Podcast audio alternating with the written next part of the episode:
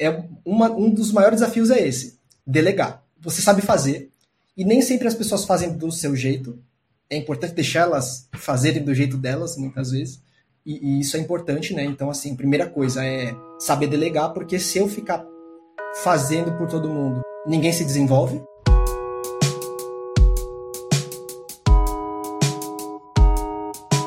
Esse é o Freecode Camp em português. Eu sou a Anielda Carla e juntos vamos conhecer as histórias de desenvolvedores nesse mundão afora. A ideia é simples: compartilhar a vivência e experiência de profissionais da tecnologia. Cada um com sua jornada, todas elas aqui, para que possamos aprender, nos inspirar e aplicar esse conhecimento em nossa própria vida tech.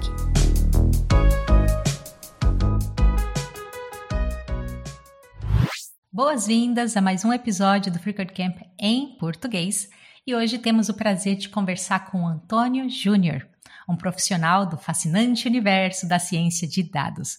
O Júnior, como ele gosta de ser chamado, é formado em análise e desenvolvimento de sistemas. Tem especialização em Data Science e Big Data e está fazendo um mestrado em métodos numéricos em engenharia pela UFPR. Atualmente, ele trabalha como coordenador de ciência de dados no Grupo Boticário e hoje ele nos agracia com sua presença para que possamos aprender com sua jornada até aqui. Júnior, seja muito bem-vindo. Obrigada por aceitar esse convite. Não, eu que agradeço o convite. Para mim é um prazer poder participar aqui. Já tenho acompanhado outros episódios, então chegou minha vez, né? Chegou, demorou, mas chegou. Então, se você tem acompanhado os outros episódios, você deve saber que uma, uma pergunta muito comum no início que eu faço é, é um pedido, na verdade, se você pode explicar o que você faz atualmente em palavras simples, de uma forma que alguém que está começando na área consiga entender. Eu trabalho na área de ciência de dados. Hoje eu coordeno um, um time de ciência de dados, mas eu já trabalhei como cientista também. É, o que, que é a ciência de dados? O que, que a gente faz? É, Ciência de dados é uma forma de ajudar as empresas a, a tomarem melhores decisões, deixar de tomar aquela decisão baseada na experiência prévia, às vezes até no achismo, né? Baseado em dados históricos, né? Especificamente no meu, no meu caso, na minha área de atuação, eu trabalho numa área que ajuda a empresa a fazer, a planejar o que fabricar, né? E quando fabricar. Como que a gente faz o planejamento? Ajudando, baseado em comportamento de histórico de vendas, fazendo uma previsão do que a gente vai vender, do quanto vai vender. Baseado nessa previsão, a empresa, ela, no caso é o Grupo Boticário, a empresa que eu trabalho, né? Então, imagina que a gente vai vender, é, preciso saber quantos Malbecs a gente precisa fabricar, né? Para a gente ser mais assertivo naquela fabricação, não fabricar muito mais nem muito menos, chega o meu time de ciência de dados e ajuda a fazer uma previsão, né? encontrar um comportamento histórico. Olha, por exemplo, estamos em janeiro, olha, depois do Natal, a tendência é que as vendas caiam um pouquinho, porque o pessoal comprou um pouco, um pouco mais no mês passado. Né? Um exemplo, né? E aí, em termos práticos e didáticos é isso, ajudar a empresa a tomar melhores decisões com base em dados. E você entrou na área de programação já com um pezinho em dados ou você começou em outro campo? Olha, eu comecei num campo bem diferente, né? Assim, dando só um, um, um voltando um pouquinho a fita, né? Eu, eu sou formado em análise e desenvolvimento de sistemas, mas eu segui um caminho um pouco diferente da maioria das pessoas. Eu não entrei na faculdade assim que eu terminei o ensino médio. Eu vim fazer a faculdade de análise de sistemas depois, com 26 anos, eu vim entrar na faculdade. É. Antes disso, eu tinha técnico em automação industrial e eu trabalhei bastante tempo na área industrial, na indústria de óleo e gás, em projetos de, de, de construção de plataforma de petróleo, é, ampliação de refinarias. Trabalhei bastante tempo como prestando serviços para a Petrobras também, né? Comecei numa parte mais técnica de automação, mas acabei depois indo para planejamento e controle de projetos. Nesse período, eu, de certa forma, analisava dados, né? só que era com Excel, ferramentas que são mais comuns em escritório, né? Excel, Axis e tudo mais. Mas nesse período acendeu essa fagulha. Né? É, eu tinha um pouco de insatisfação por não ter feito ainda o ensino superior. Aí, com 26 anos, eu falei, bom, sempre gostei muito de computador, de código, de programação. Quando eu mexia com Excel, eu era o carinha do VBA, né? Fazia lá as macros, né? Então, sempre gostei muito de código. Falei, bom, vou fazer análise e desenvolvimento de sistemas porque eu acho que eu seria muito feliz desenvolvendo sistemas. Mas aconteceu que eu nunca desenvolvi sistema, não sei de forma didática, né? Nunca trabalhei com análise de sistemas, acabei gostando muito de bancos de dados. E aí foi juntando que eu já analisava dados, gostei de banco de dados, aí minha carreira começou a se direcionar para a ciência de dados. Isso é, em 2016, mais ou menos, ouvi falar pela primeira vez em ciência de dados. Falei, nossa, uau, né? Que é um nome bonito, não um nome forte, né? Nossa, eu sou cientista de dados, né? E aí eu comecei, né? É cool, né? E aí, desde então, eu vim é, direcionando a minha carreira para esse, esse caminho, até que dois anos depois, ali 2018, eu de fato migrei para dados, né? Então, assim, minha, a minha trajetória foi. Boa parte dela, a maior parte foi é, na área de engenharia em construção no setor de óleo e gás, né? boa parte, dentro desse período, boa parte em planejamento e controle de projetos, e depois acabei virando a chave para dados. E quando você descobriu o fantástico mundo da ciência de dados, você já tinha uma base da universidade ou você teve que buscar e fazer muitos cursos por fora para ter o mínimo ali necessário para fazer essa migração? Como que foi, em termos de estudo, essa migração? O que, que foi importante na universidade?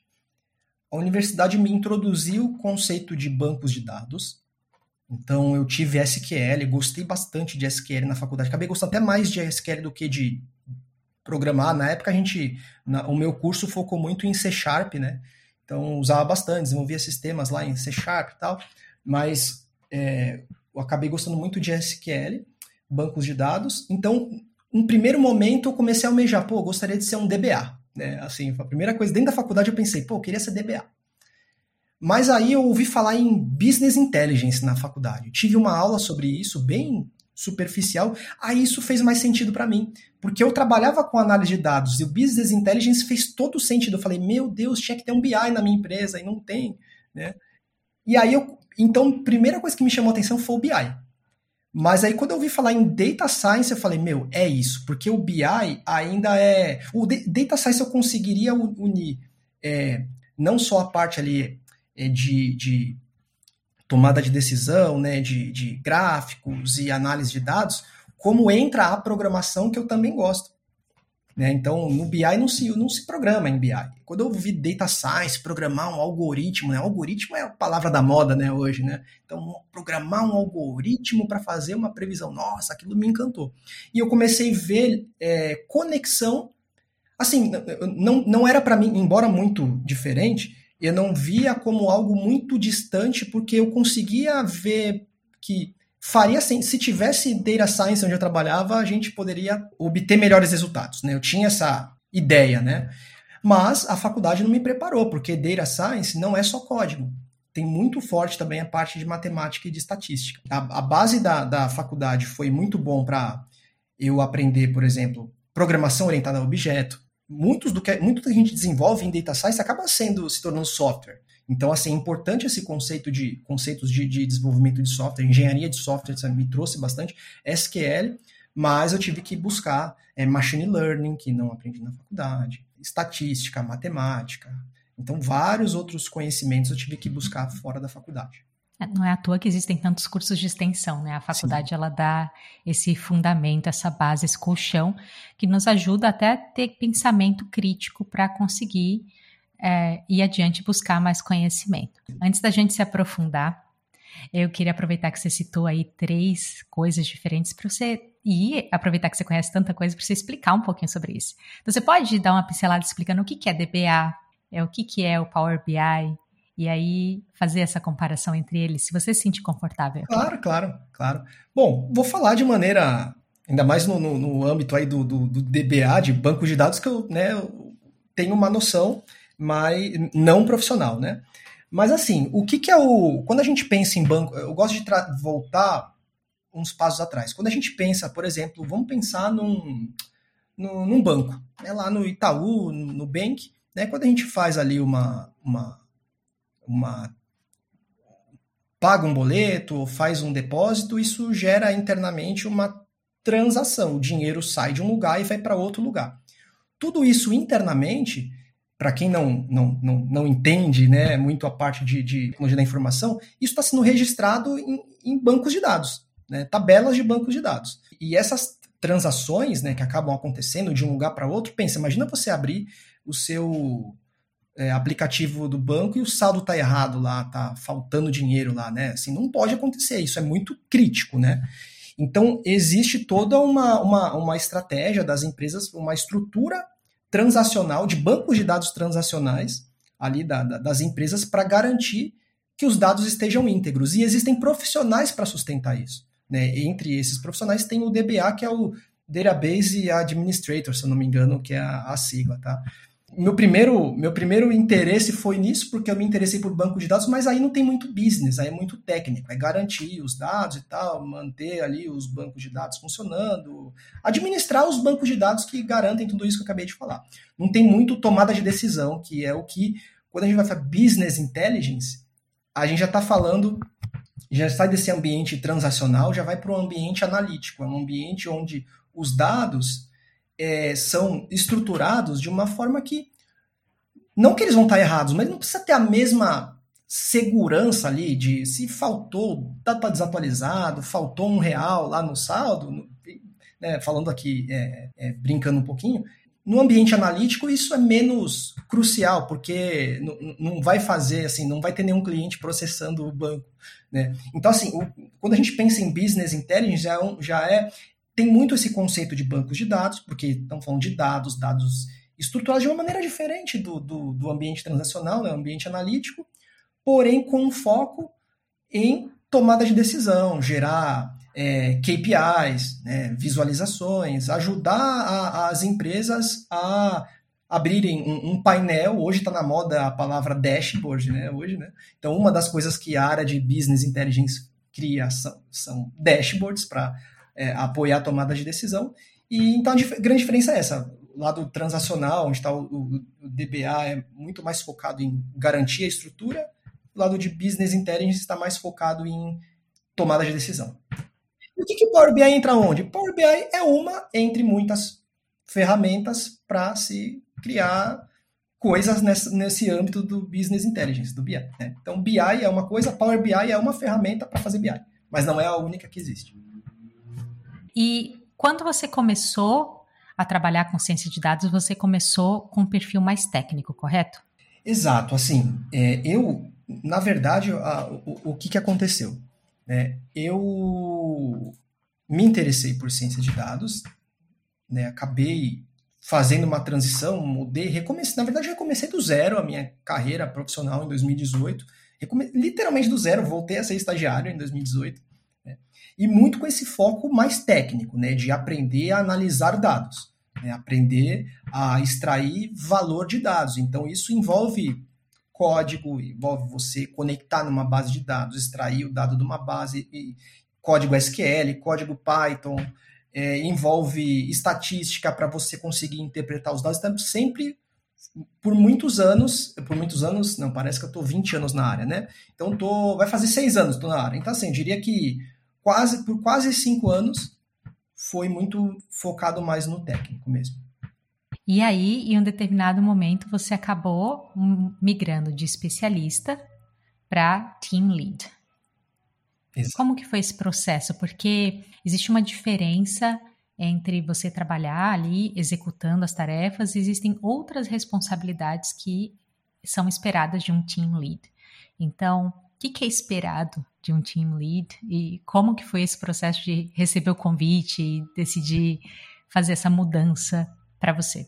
Olha, eu tenho eu tenho 37 anos. Eu trabalho com CLT desde 2001, então assim, acho que vai fazer 23 anos, né? E eu nunca boa 98% desse período eu não almejei carreira de gestão sempre me vi como técnico. Sempre gostei de pôr a mão na massa na parte técnica, a vida inteira. Né? E depois que eu migrei para dados, eu, um pouco antes de migrar para dados, na verdade, ainda, na minha antiga profissão, eu tive um, um, um, gestor que ele falava: você tem perfil de, de liderança. Eu falei, tá maluco? Não tenho, não. É, não, não, não queria ouvir aquilo. Depois eu tive um outro gestor, quando eu migrei para dados, que a mesma coisa, olha, você tem perfil de liderança. Né?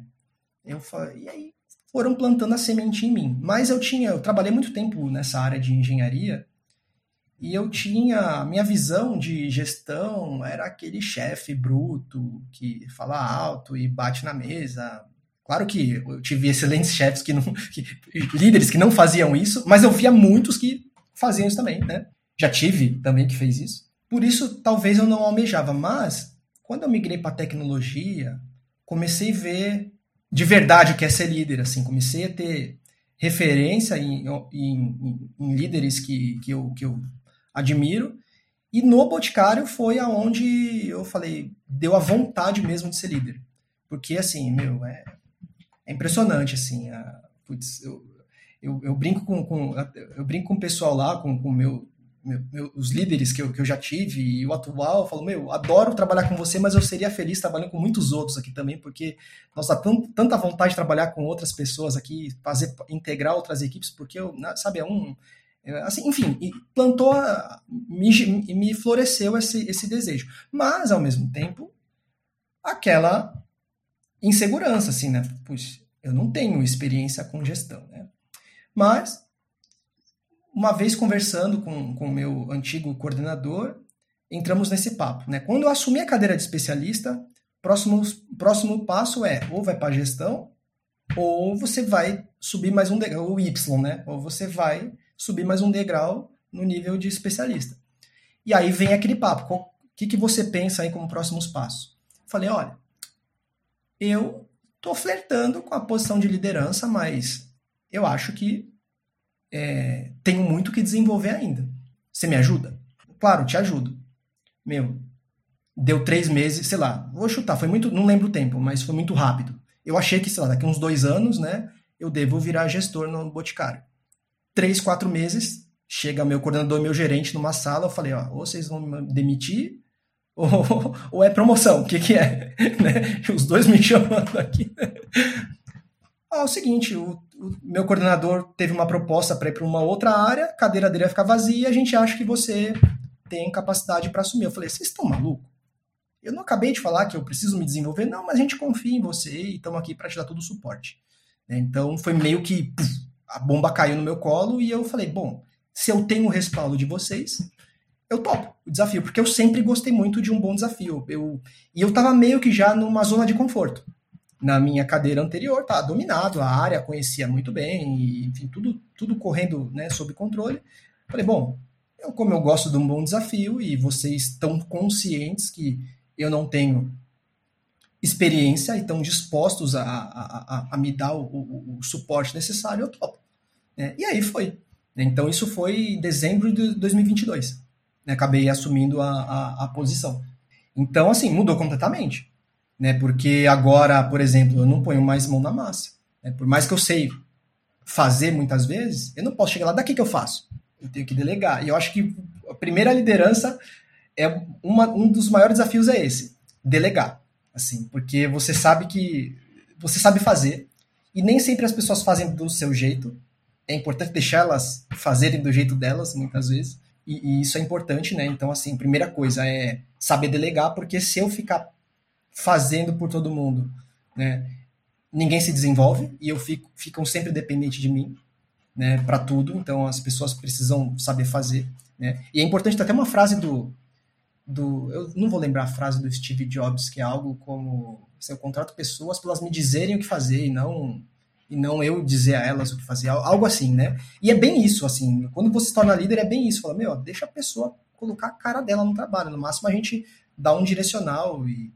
mas isso é, fui aprendendo, não foi, um, não foi difícil fazer, foi, mas foi uma virada de chave, agora é uma coisa assim que que eu não sabia, por eu ter tido um perfil muito técnico a vida inteira, que eu iria gostar bastante é da parte de gestão de pessoas. Eu confesso que hoje me faz mais, me, me agrada mais a gestão de pessoas do que a gestão dos projetos.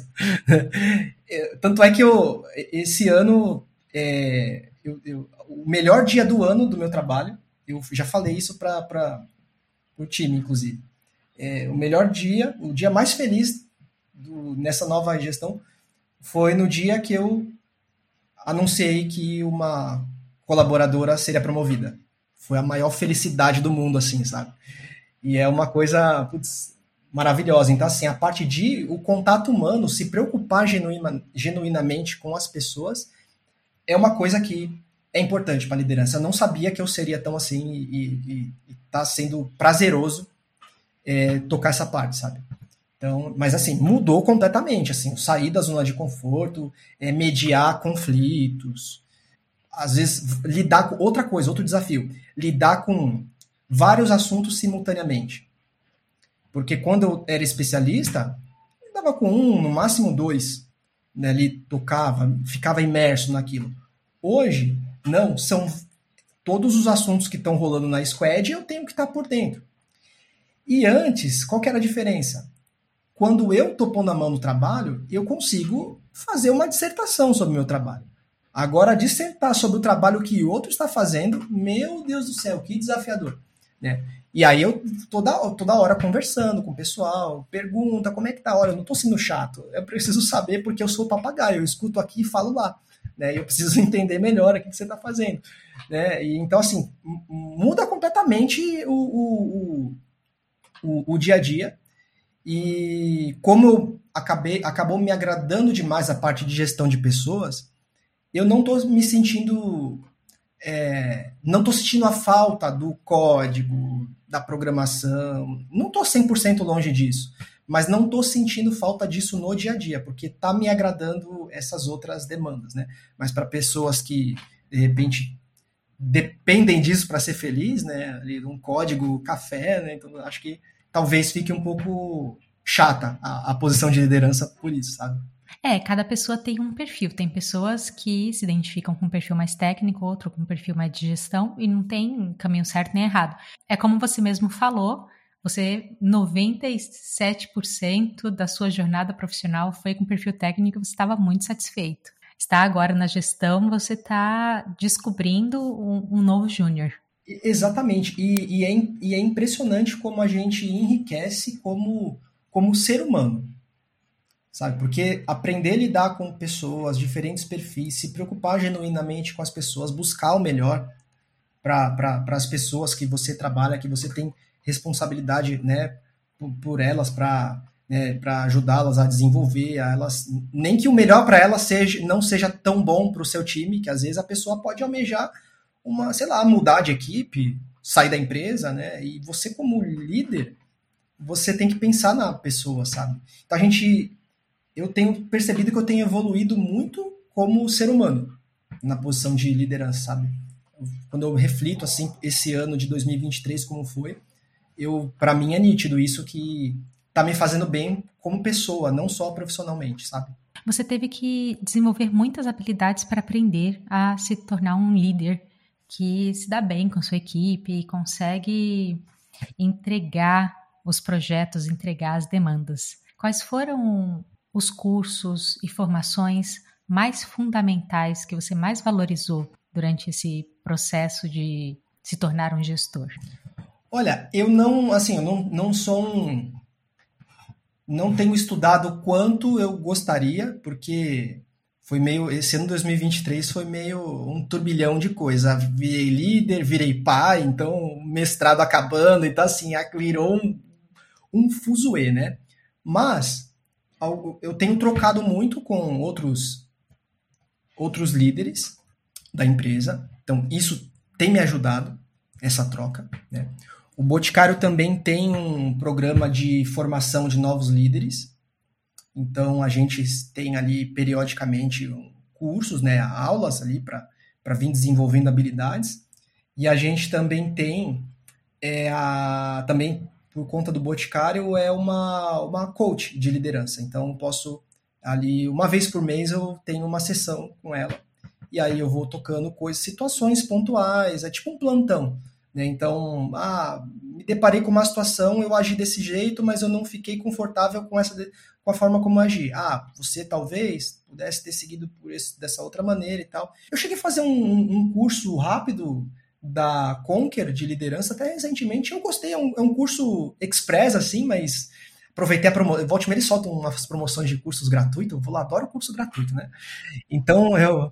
Por isso que eu tô no Free Code Camp, né? Eu adoro free, né? Assim, é uma, é uma coisa que me, me agrada muito, coisas free. E aí a Conquer abriu e eu gostei do curso, assim, deu bastante é, inputs, né? É, alguns livros também, eu li um livro Comece pelo Porquê, que ele foca um pouco mais no empreendedorismo, mas ele é, tem muita relação com, com, com liderança. É, um livro que eu eu nunca fui com a cara dele, porque é um livro que o título eu acho que ele foi mal escolhido. Para mim é um título que eu olhava assim esse livro, até que o meu gerente me recomendou e eu adorei, que é Como fazer amigos e influenciar pessoas. Eu li o ano passado esse livro, livro de 1900 bolinha, né, que já me recomendaram 87 vezes. Eu falei, é, eu não quero influenciar ninguém. Eu sempre vi pelo lado é, ruim da coisa, mas não, o livro não é disso. O livro é muito bom para a gente, inclusive agora na paternidade também. É, vejo aprendizados do livro, eu vejo que vão ser importantes também, né? Então, assim, tô, só, tô aprendendo de maneira mais é, pulverizada, né? Estudando. Eu espero agora, no voltando da licença e terminando o mestrado, me desenvolver mais. Assim, eu passei anos estudando estatística, matemática, programação e eu quero estudar mais os pilares da liderança mesmo, da gestão, porque eu realmente decidi que é esse caminho que eu quero seguir agora em diante, né? Então preciso continuar estudando, né? E eu adoro estudar, então. Eu gostei que, na verdade, esse seu estudo mais pulverizado, ele também está sendo muito baseado em prática, que é um ótimo jeito de aprender. Então, você está ali com a sua equipe, está liderando, está praticando, e você tem esse, essa coach que conversa com você, que te ajuda a estudar. E a gente tem alguém que consegue nos dar um feedback, trazer uma segunda visão para que a gente possa melhorar. Isso é, isso é ótimo. Então a gente vai estudando a teoria, mas vai aplicando. Achei muito bacana. Exato. E no, e no Boticário, além da, da, dos feedbacks formais que tem da, da gestão, então meu gerente, a gente tem agendas, tem um one-to-one, -one, tem feedback, tem uma abertura muito boa para você conversar com outros líderes, outros gerentes, outros coordenadores, até diretores.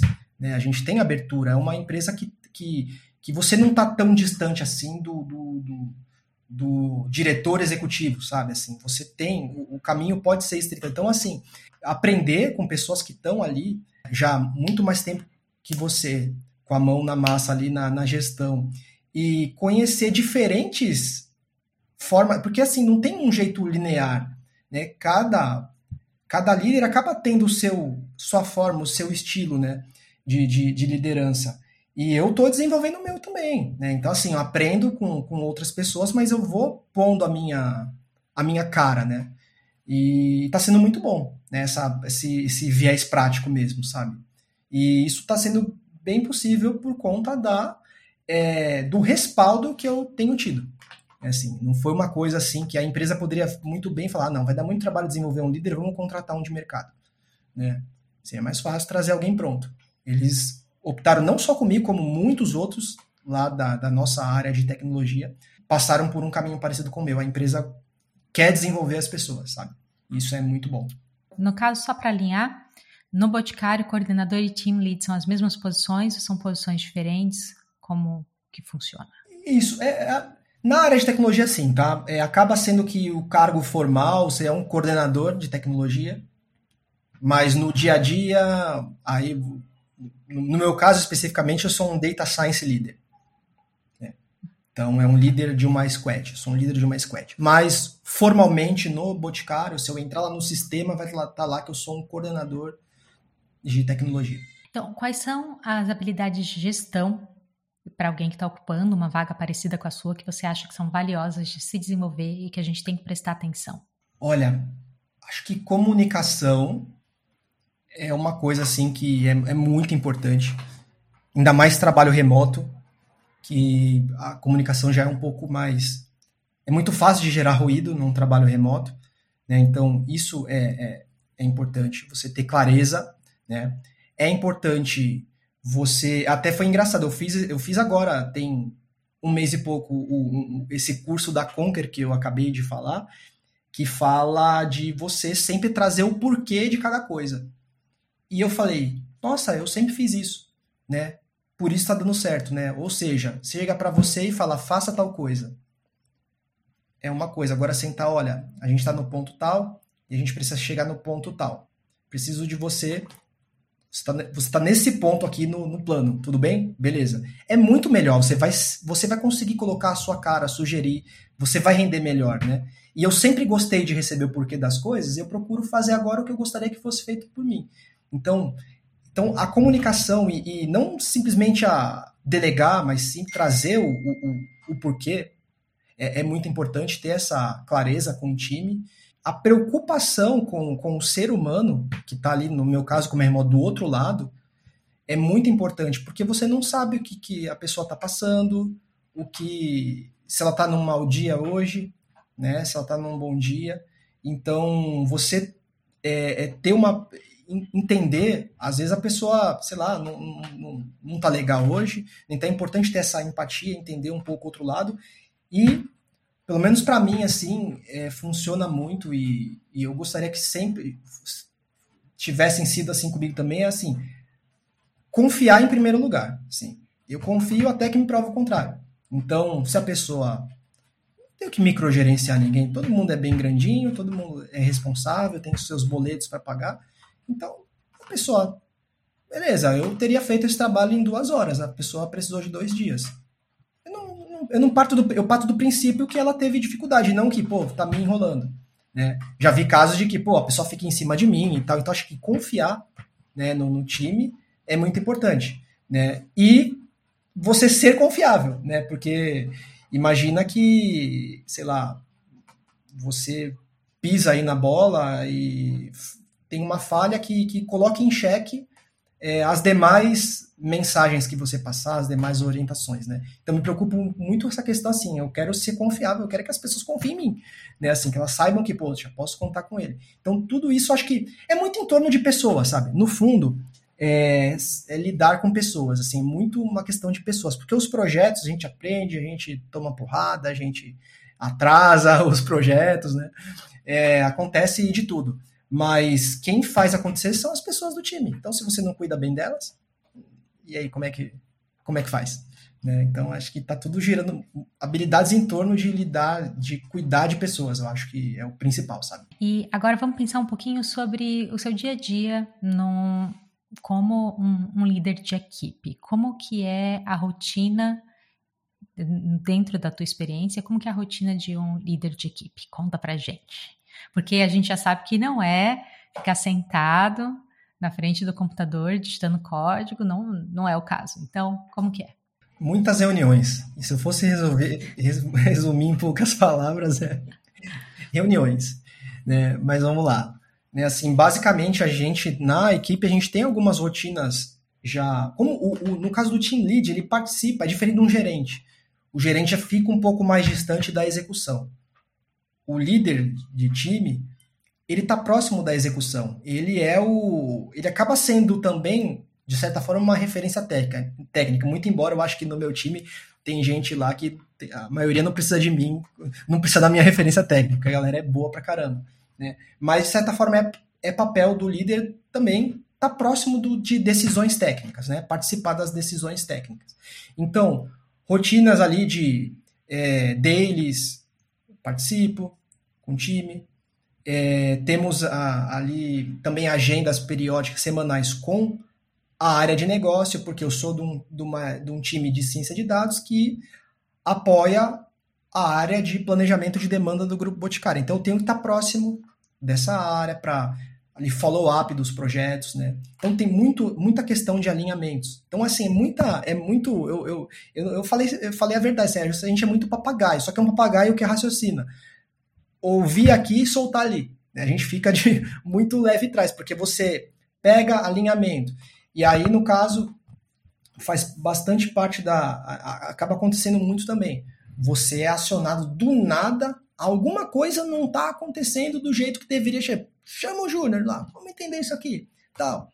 às vezes é uma decisão que eu preciso tomar, às vezes eu vou ajudar as pessoas também, fazer parte de um grupo para ajudar a tomar a melhor decisão, para projeto prosseguir, para não travar nada. Então é, é muito, muito alinhamento, não só com o time, alinhamentos com stakeholders, né? Alinhar, decidir qual caminho nós vamos, por onde nós vamos, e repassar isso para o time. Então vira um fluxo. Às vezes acontece do vir para o time e o time, olha, não vai rolar. Não tem como. Por que, que não vai rolar? Vamos entender. Putz, verdade, não pensei, não estava claro para mim. Realinha a coisa, olha, gente, se for por esse caminho, não vai rolar.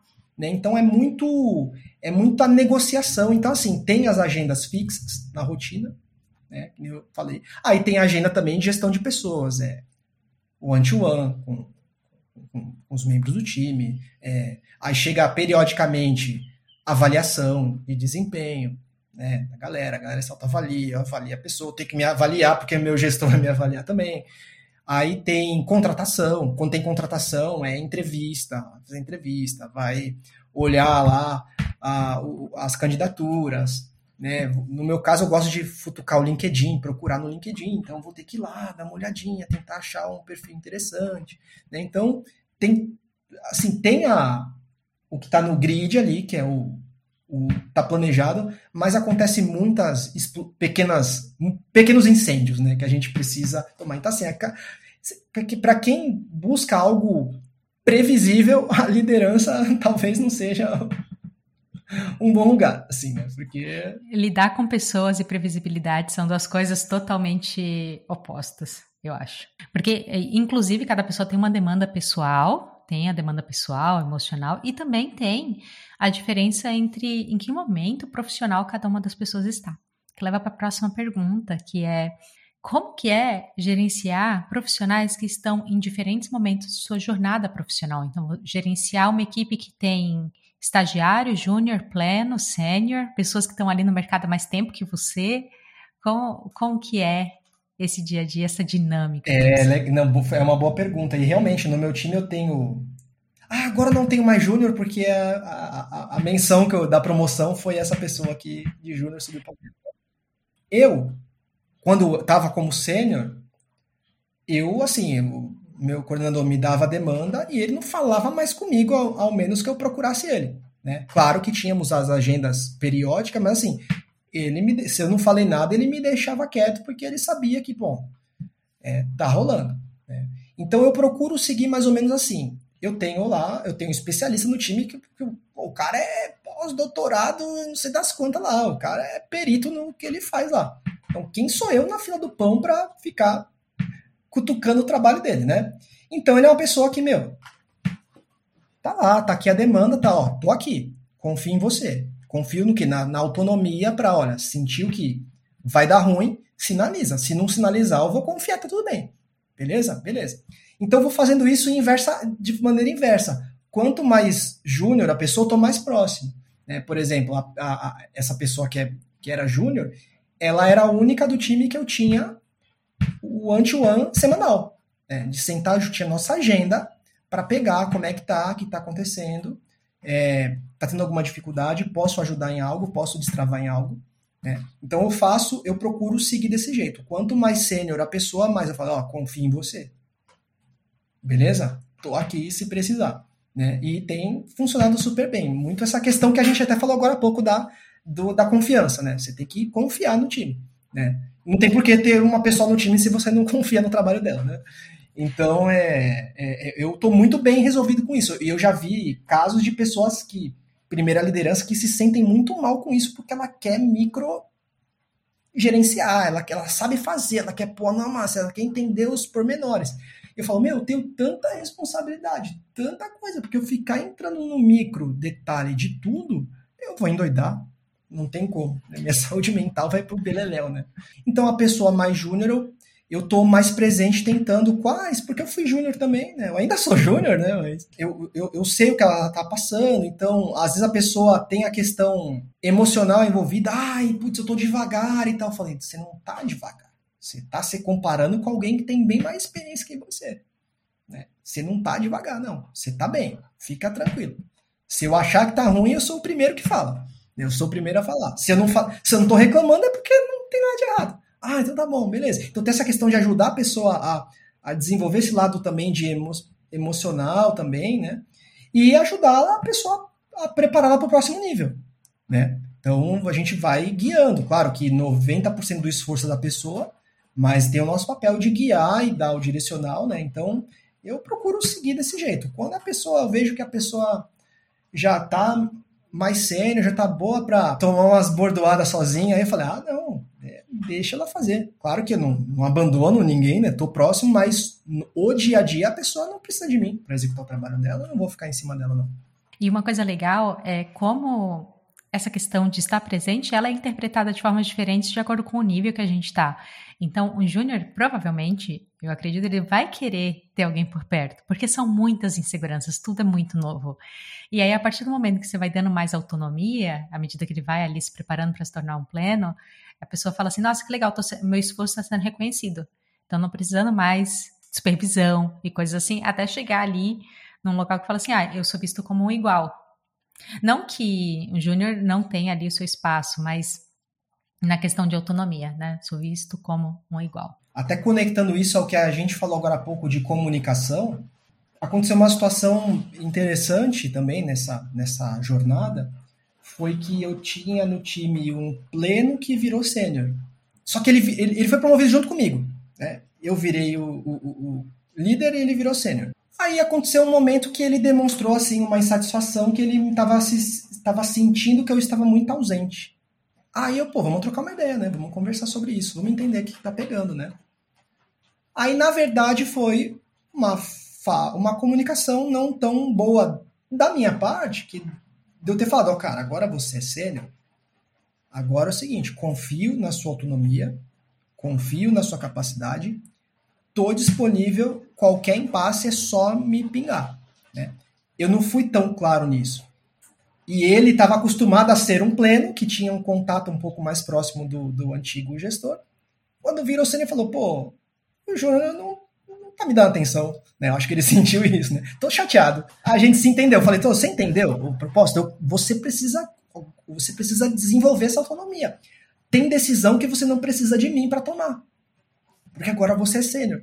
Tem decisão que você precisa de mim para tomar, mas tem outras que não, né? Então eu tô te dando um voto de confiança para você desenvolver isso, mas ó, não tô não abandonei, eu tô disponível. Qualquer você me chamar e eu vou confiar na sua autonomia para me dizer, olha, preciso falar contigo, mas isso dá pra gente resolver amanhã.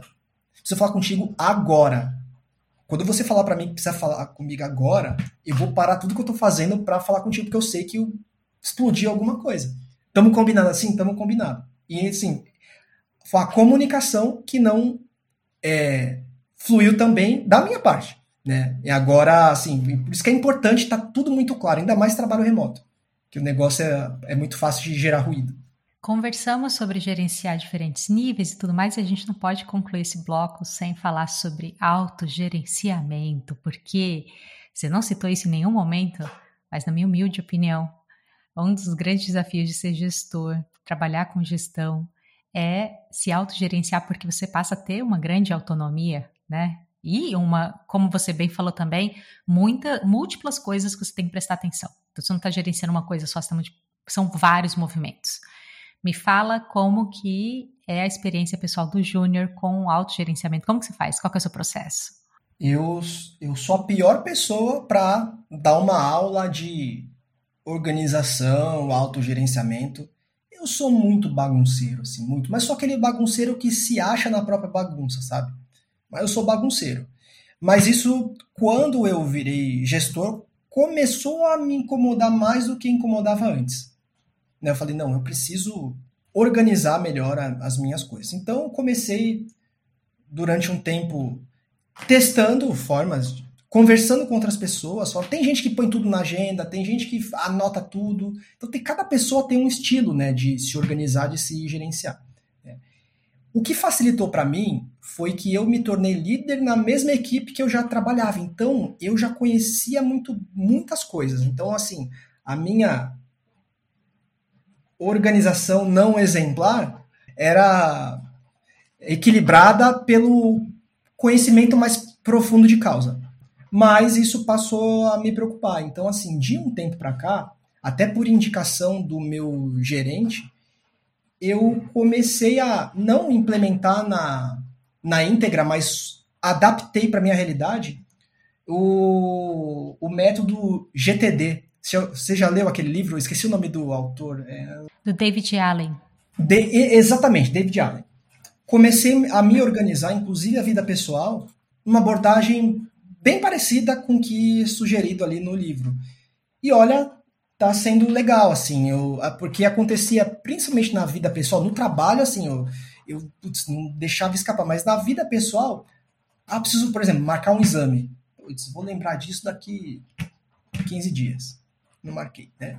E, inclusive, quando eu comecei a aplicar isso, inclusive em casa, as coisas estão começando a, a funcionar de uma maneira mais controlada, assim, eu ter mais um, um, um pleno controle sobre tudo, sabe? Então, assim, estou aprendendo a parte de organização e, e, e, gestão. Mas, assim, em geral, o que eu. A minha forma arcaica, né? Que eu sempre tive, assim, de me organizar, de me autogerir, é anotar as coisas, evento na agenda, para não perder nada, não perder compromisso, e já dar segmento no que vem, assim, não deixar as coisas engavetar. Assim, pingou, a bola pingou, opa, é, vamos fazer essa bola rolar. Ela não pode ficar parada. Né? Acabar tocando.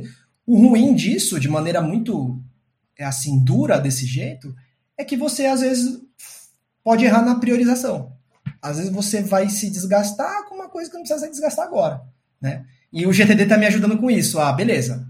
Tem isso para fazer, tá aqui, mas calma aí, vou cuidar daquilo outro lá, porque isso aqui dá para esperar. Né? Tá me dando uma maior visão. E eu que trabalho com dados, gosto de dados, fica muito melhor de você ter visibilidade sobre as coisas. Né? Tô ainda, ainda não sou um exemplo, não, não posso dar um workshop sobre isso ainda, tá? Mas tô, tô melhorando. É, antes do workshop a gente tem que implementar, porque workshops, quando a gente usa exemplo pessoal, é sempre muito melhor. Eu acho o GTD muito bacana, tem algum. A premissa de avaliar se aquilo pode ser resolvido em dois minutos ou não e, e direcionando o conceito do, da caixa de entrada, eu gosto bastante.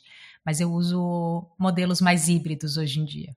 Legal, gosto... legal. É, eu tô começando, que nem eu falei, até lá, dois anos atrás, eu estava lendo livro de código, de matemática, né, de estatística. Agora está mudando o meu foco, né? E, e certamente a, a, a, parte de organização e gestão serão bem exploradas aí no, nos próximos episódios.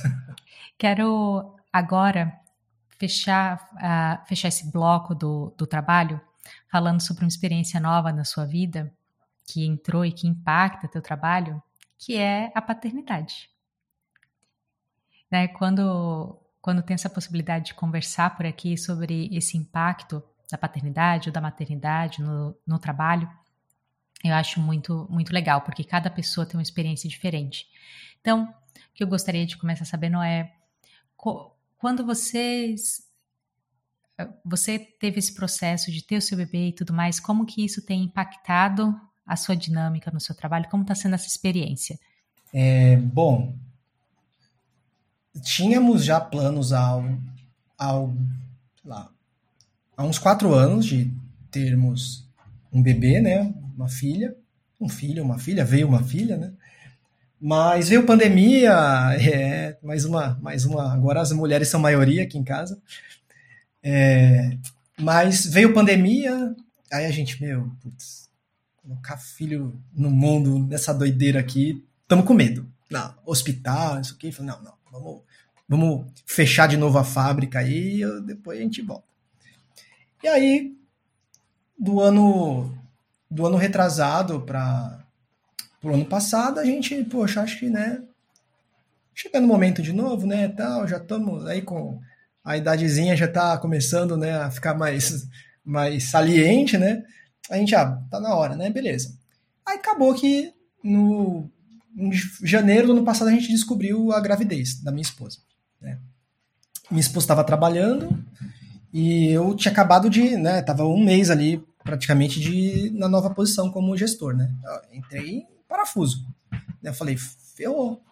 Chamei meu meu meu gerente, falei, Cara, e acontece o seguinte, para quem não, não, não sabe, o Boticário ele dá uma licença para os pais de quatro meses. Né? Então, mães recebem a licença maternidade de seis meses e pais de quatro meses. Então, assim, quando um, um pai fica grávido no Boticário, ele também sai de licença. Né? E eu tinha acabado de assumir a cadeira de gestão, eu sabia, pô, daqui nove meses, daqui oito meses eu vou sair de licença. Eu acabei de assumir a gestão. Né? E um fato agravante, eu não, não comentei, mas em janeiro tinha sido contratada uma pessoa para o time que estava grávida de dois meses, pro meu time. Então, assim, eram duas pessoas que saem de licença do time com um intervalo muito curto de tempo, né? Ela saiu um mês antes de mim, um, um, quase dois meses antes de mim, né? Do time. A gente volta junto agora em fevereiro porque a dela é de seis meses. Aí eu chamei o gerente e falei, cara do céu, eu não fazia ideia que a minha esposa estava grávida. Quando contratei essa, a, essa cientista do time também. Não que eu não, não que eu fosse deixaria de contratar, mas seria uma coisa discutida com um pouco mais de carinho, de repente direcionar para uma outra equipe e tal, para não, né? Pensaria, né? E aí eu fiquei com medo de passar como eu fui, como se eu tivesse sido irresponsável, algo do tipo. Mas o lado humano da gestão do Boticário é uma coisa assim, impressionante. Ele, calma, relaxa, parabéns, parabéns que você vai ser pai, fica tranquilo, a gente vai dar um jeito, não tem problema não. Aí foi me dando uma, né, uma, uma tranquilidade assim para vir é, para conduzir. E aqui é, o que acabou acontecendo, né? Ao longo do, da gestação, teve bastante é, preocupação, assim, principalmente da minha parte, que sou movido a dados, a estatísticas, a probabilidade disso, daquilo, eu ficava muito preocupado, né? Assim, eu ganhei vários cabelos brancos durante a, a gestação de preocupação, né? Mas cada ultrassom, ultrassom era, era só notícia boa, graças a Deus. Né? É que no começo da gestação teve uns umas situações preocupantes com, com a gestação, no primeiro mês, primeiros dois meses, que deixou a gente bem preocupado, mas depois tudo correu bem, maravilha, nada, nada de, de errado, né?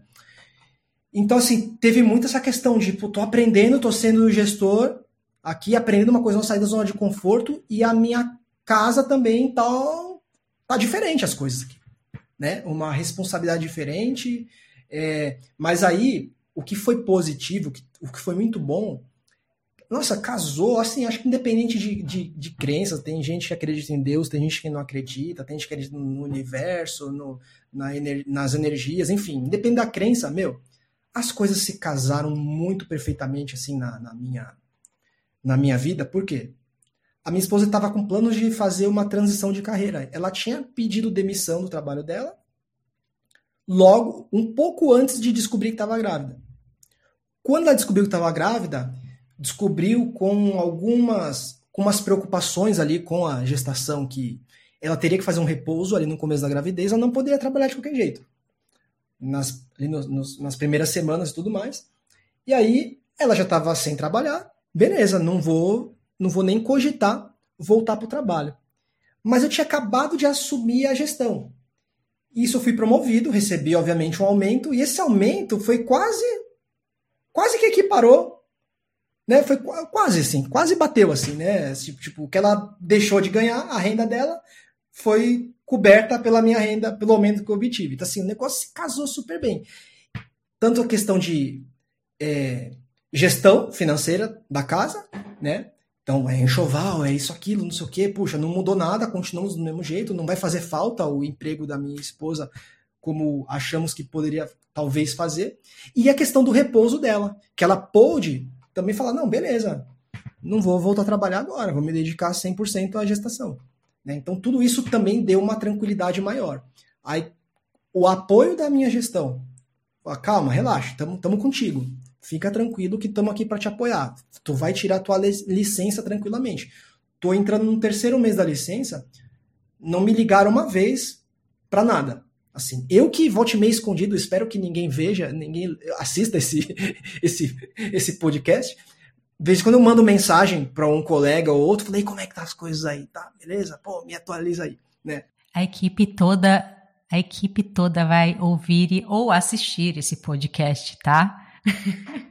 Vou mandar pessoalmente para cada. não, brincadeira, não tem, não tem nada de legal aqui não.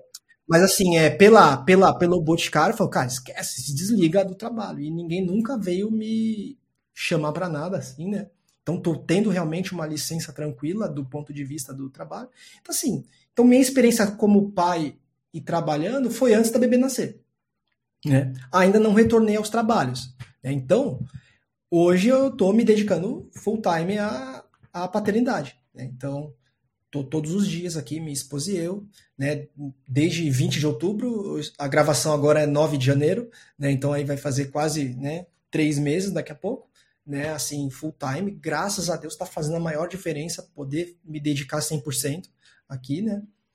Mas uma coisa que eu sempre refleti, assim, desde de um certo período da gestação, comecei a refletir que, assim, o meu que virei pai, líder e gestor quase ao mesmo tempo, né? Eu falei, meu, essas duas áreas da vida se conectam. Acho que um bom líder, ele aproveita características de bom líder como um bom pai e vice-versa. Eu estou conseguindo enxergar esse link, sabe? Então acho que eu como pai eu vou ser um melhor líder e como líder eu vou ser um pai melhor, sabe? Eu consigo enxergar conexões, né? Assim, de você paciência, entender o outro lado, cuidar das pessoas, de pessoas, né? Ter uma preocupação genuína, tudo isso assim, preocupação com o time, preocupação com a minha filha. Ah, o time de repente toma uma decisão, alguém fez algo que eu não concordo, mas eu falo, beleza, mas tá funcionando, bom, beleza, não é o caminho que eu queria, que eu achava adequado, mas legal, concordo com você, é uma boa decisão, sabe? Você não tem aquela vaidade, tem que ser o meu. E eu vejo que a minha filha começar a ter maturidade e tal, entender também que ela é um ser humano, ela vai ter as vontades dela, já tem as vontades dela, já é exigente com dois meses, né? Mas ela daqui uns daqui uns anos vai ser muito mais, né? E saber também ouvir, entender, né? Enfim, guiar e não ah, fazer desse jeito, é o jeito que eu quero e tal, assim, sei lá. Eu acho que tudo muito novo para mim, tanto a gestão quanto a a paternidade, mas eu consigo ver conexão, sabe, nesses dois mundos. Agora eu queria falar um pouquinho sobre a sua iniciativa voluntária de oferecer mentoria para as pessoas. Eu gostaria de saber como começou isso. Legal. Olha, eu eu passei, hoje a gente vive num, num momento assim de a área de dados está em voga, né? Assim, a publicidade incrível, né? Todo mundo quer trabalhar com dados. Tem umas promessas aí meio, meio questionáveis de ganhar. Eu vi esses dias uma, um, um anúncio patrocinado no Instagram dizendo que migre para dados, ganhe até 15 mil como júnior. Eu falei, eita, que júnior é esse que é 15 mil? E ganhe 100 mil como sênior. Eu falei, meu Deus do céu, quem me fala onde tem essa, essa vaga aí que eu vou mandar um currículo. E então assim, tem muita gente, tá atraindo muita gente, né? Mas eu passei por isso, né? Eu passei tem, tem, tem, tem uns anúncios que promete entrar na área em três meses, ganhando não sei quantos mil. Então assim, tem umas coisas meio meio, meio esquisitas, né? E eu passei por isso. Eu fiz uma transição é, de carreira é, literal, né? Comecei do zero. Então eu tenho uma empatia especial por pessoas que estão passando por isso hoje. E eu, além de fazer a transição de carreira, eu fiz com mais de 30 anos. Então eu tenho também empatia por pessoas com mais de 30, mais de 40, que tem aquele sentimento, putz, será que eu posso? Será que eu estou muito velho?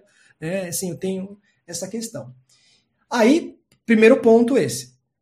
Segundo ponto, eu tenho uma, uma, uma exposição boa assim no LinkedIn, né? Eu tenho bastante, bastante gente me segue lá. E o pessoal me chama muito, assim, me manda muita mensagem no, no, no, por direct. Ah, me dá uma dica disso, como que eu faço aquilo, não sei o que, não sei o que, tal, tal. E eu não gosto de dar resposta rasa para ninguém, sabe, assim. Então, eu ficava mandando textão pro pessoal. Eu falava, meu, textão é muito chato. Aí eu falava, vamos fazer uma chamada de vídeo? Vamos marcar em um Google Meet aí e tal?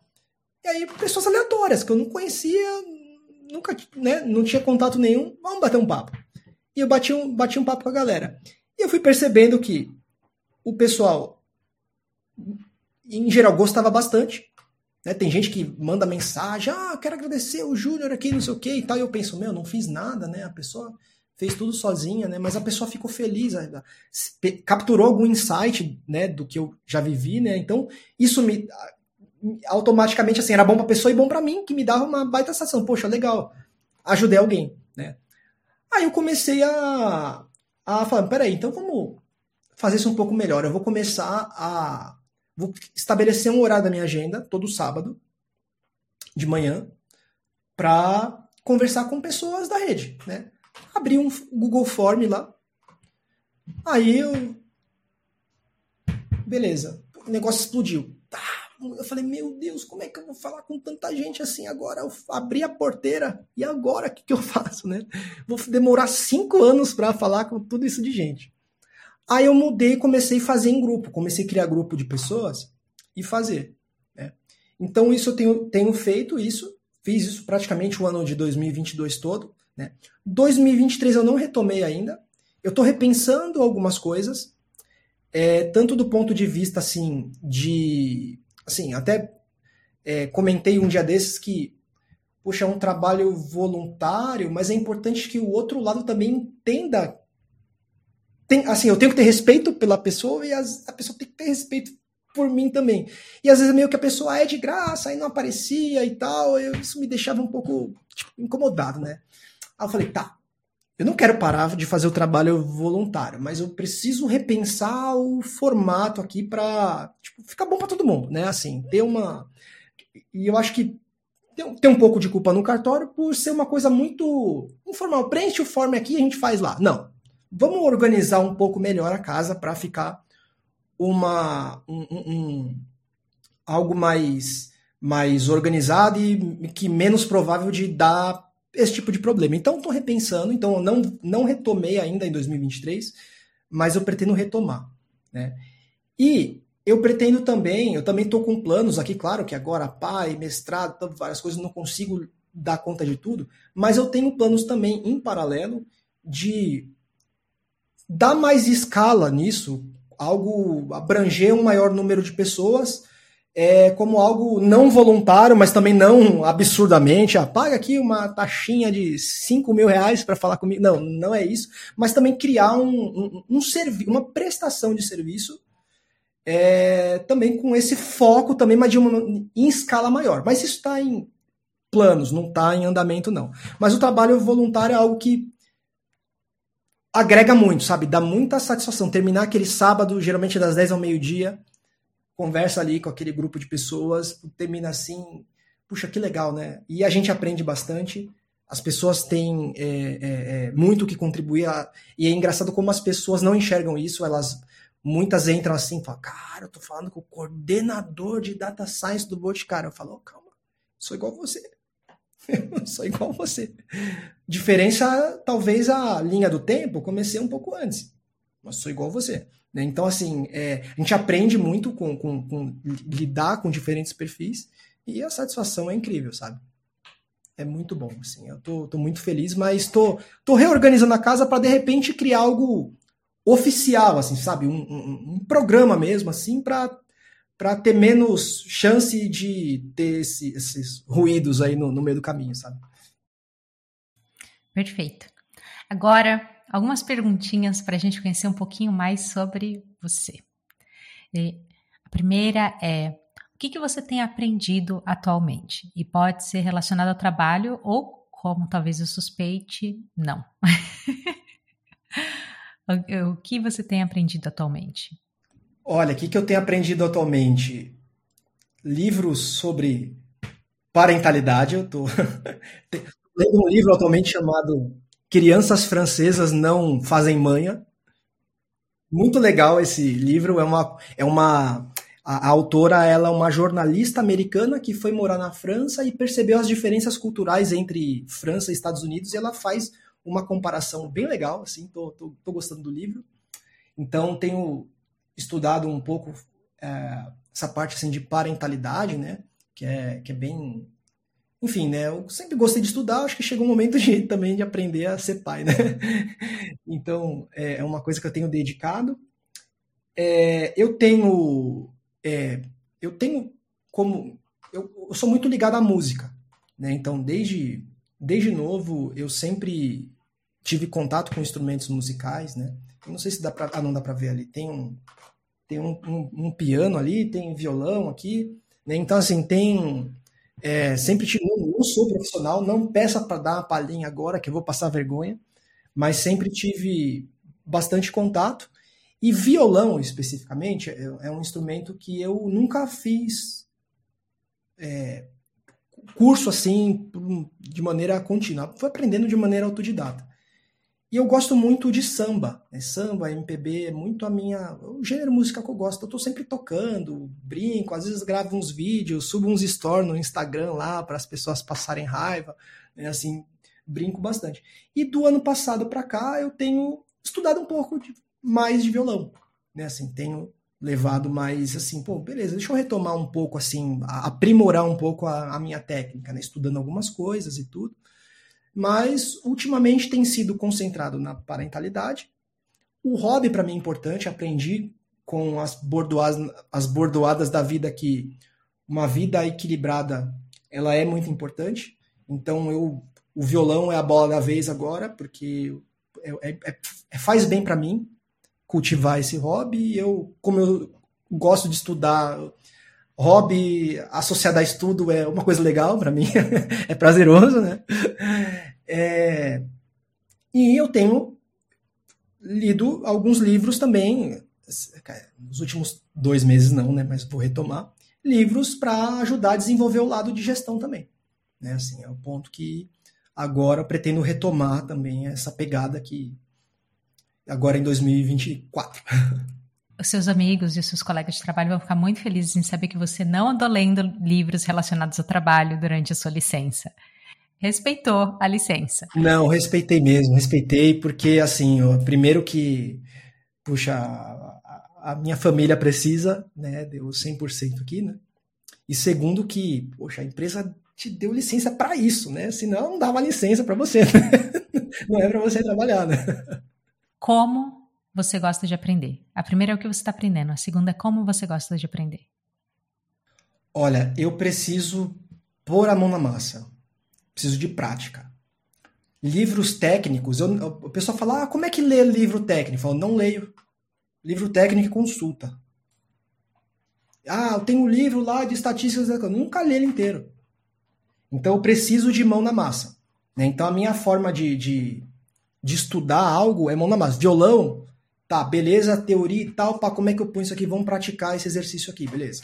A Data Science, beleza, tá, eu li aqui, tô, vamos, como é que eu vou aplicar esse, essa abordagem, esse algoritmo, como que eu aplico? Eu preciso muito exercitar a prática, para mim não funciona, né?